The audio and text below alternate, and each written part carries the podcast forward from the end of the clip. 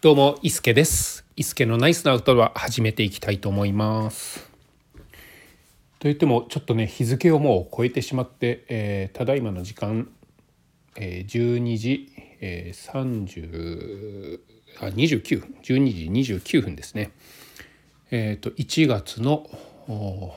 なのかになりましたかね。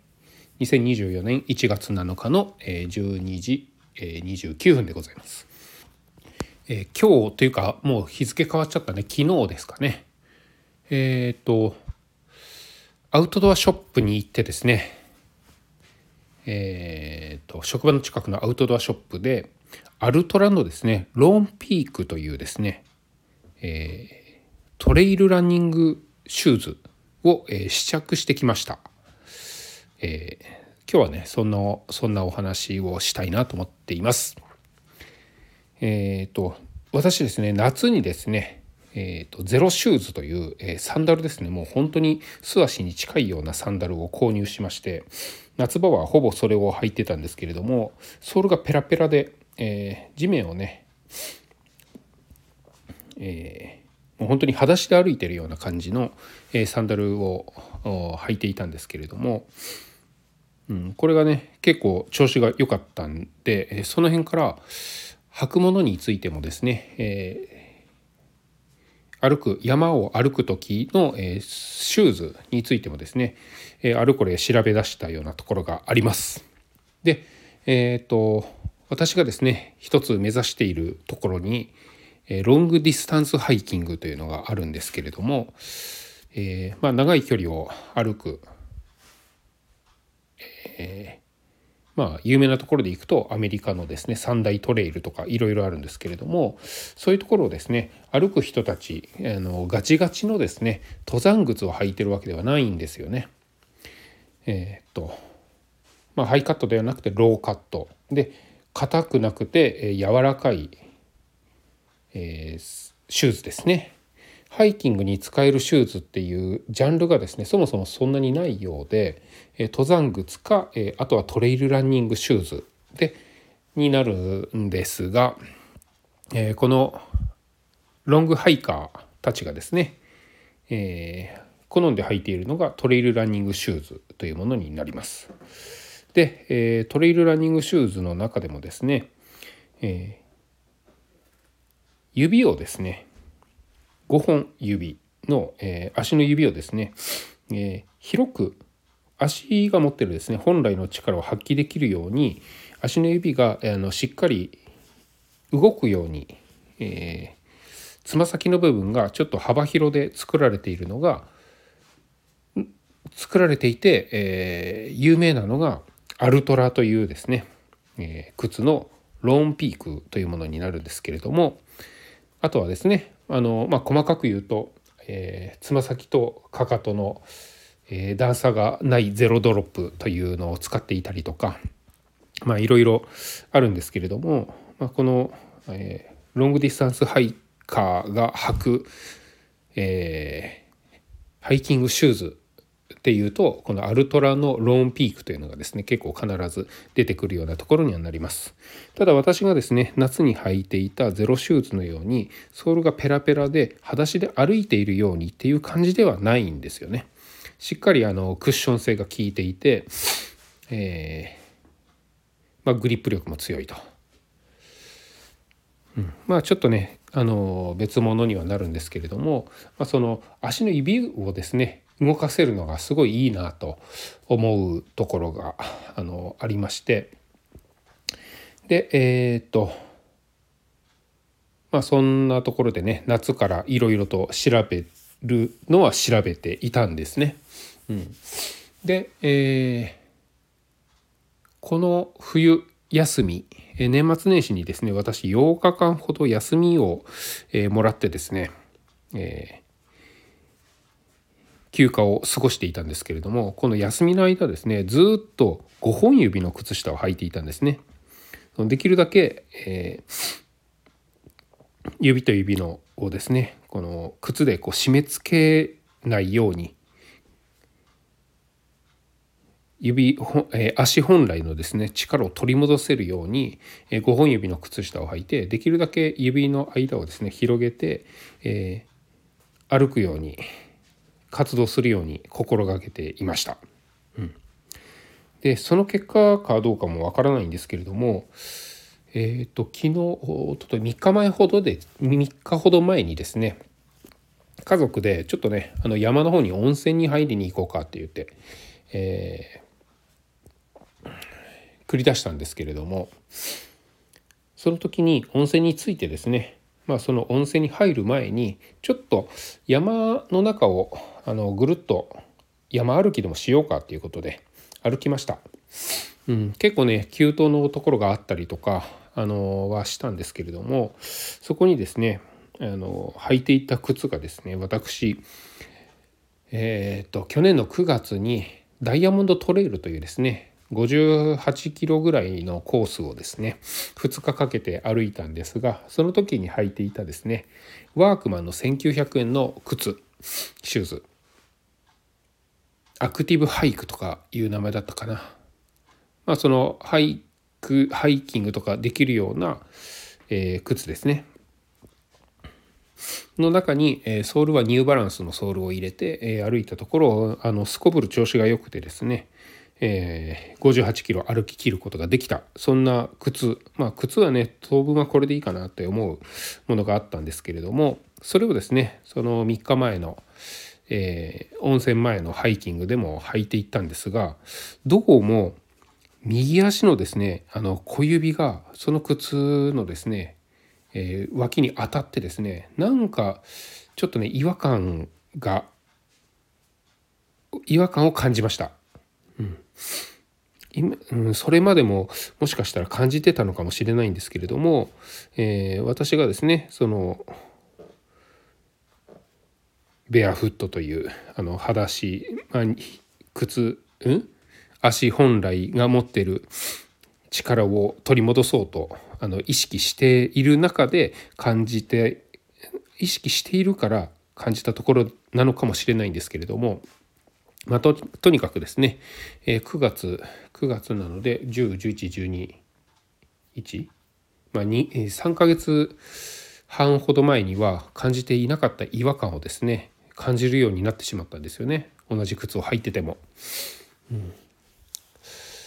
となるとちょっと靴を変えていきたいなっていうふうにもね思ってきました。うん、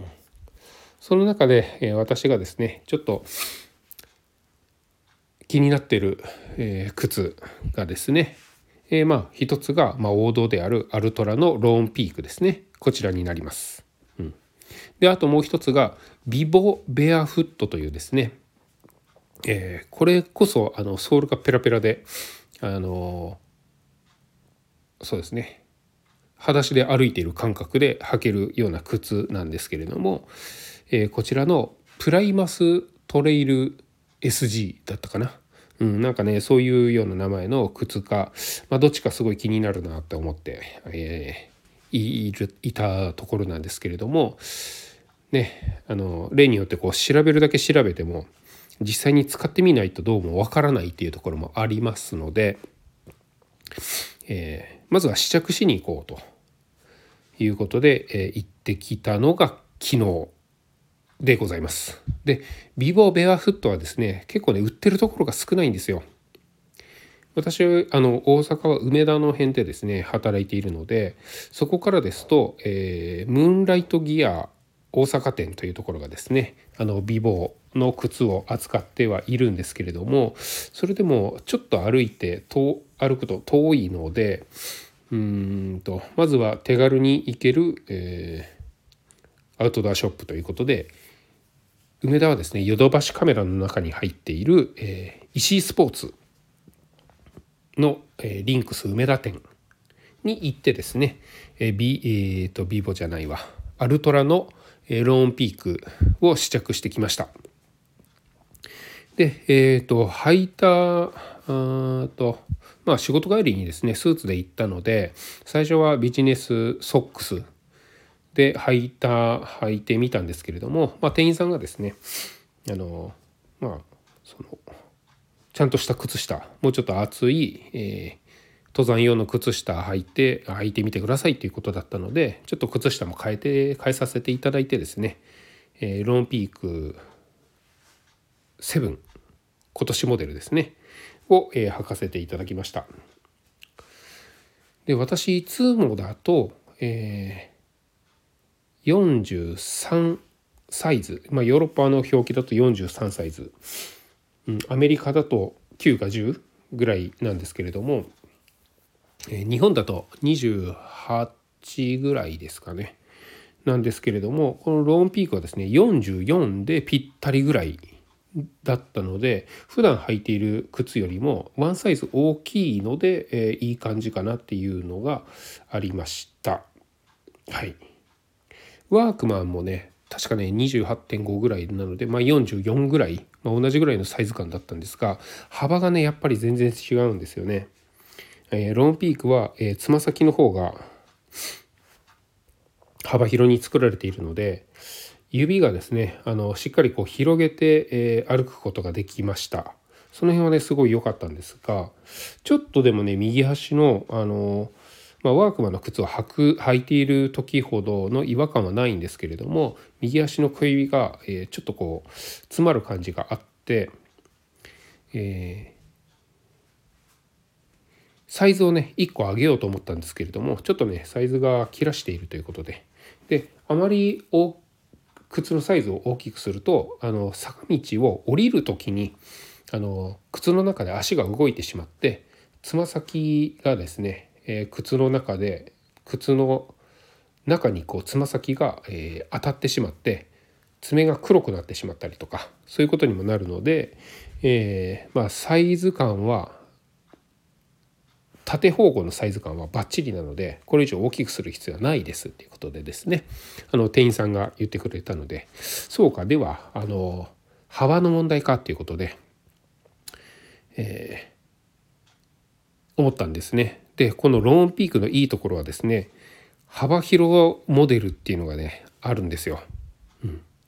でそれも履かせてもらうと、これがね結構本当にねいい感じで、えー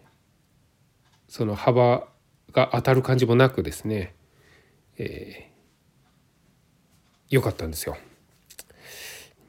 であの昔のことを思うと、私ねあのアディダスとかプーマとかの靴がですね、えー、全然合わないなと思った時があって、それがね私が大学の時だったので、えー、っとにせんねんから、えー、にせん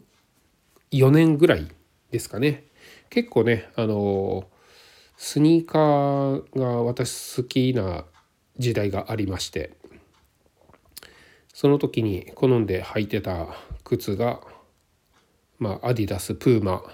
ナイキ、この辺りだったんですけれども、その中でもですねアディダスとプーマはどうも足に合わないなっていうふうにね思ってました。で幅がね合わないんですよ。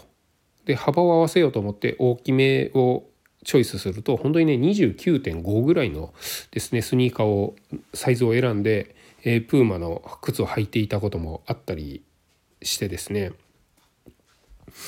えーまあ、考えてみればアディダスもプーマもヨーロッパのブランドで、ヨーロッパの人たちって足の幅が細いんですよ。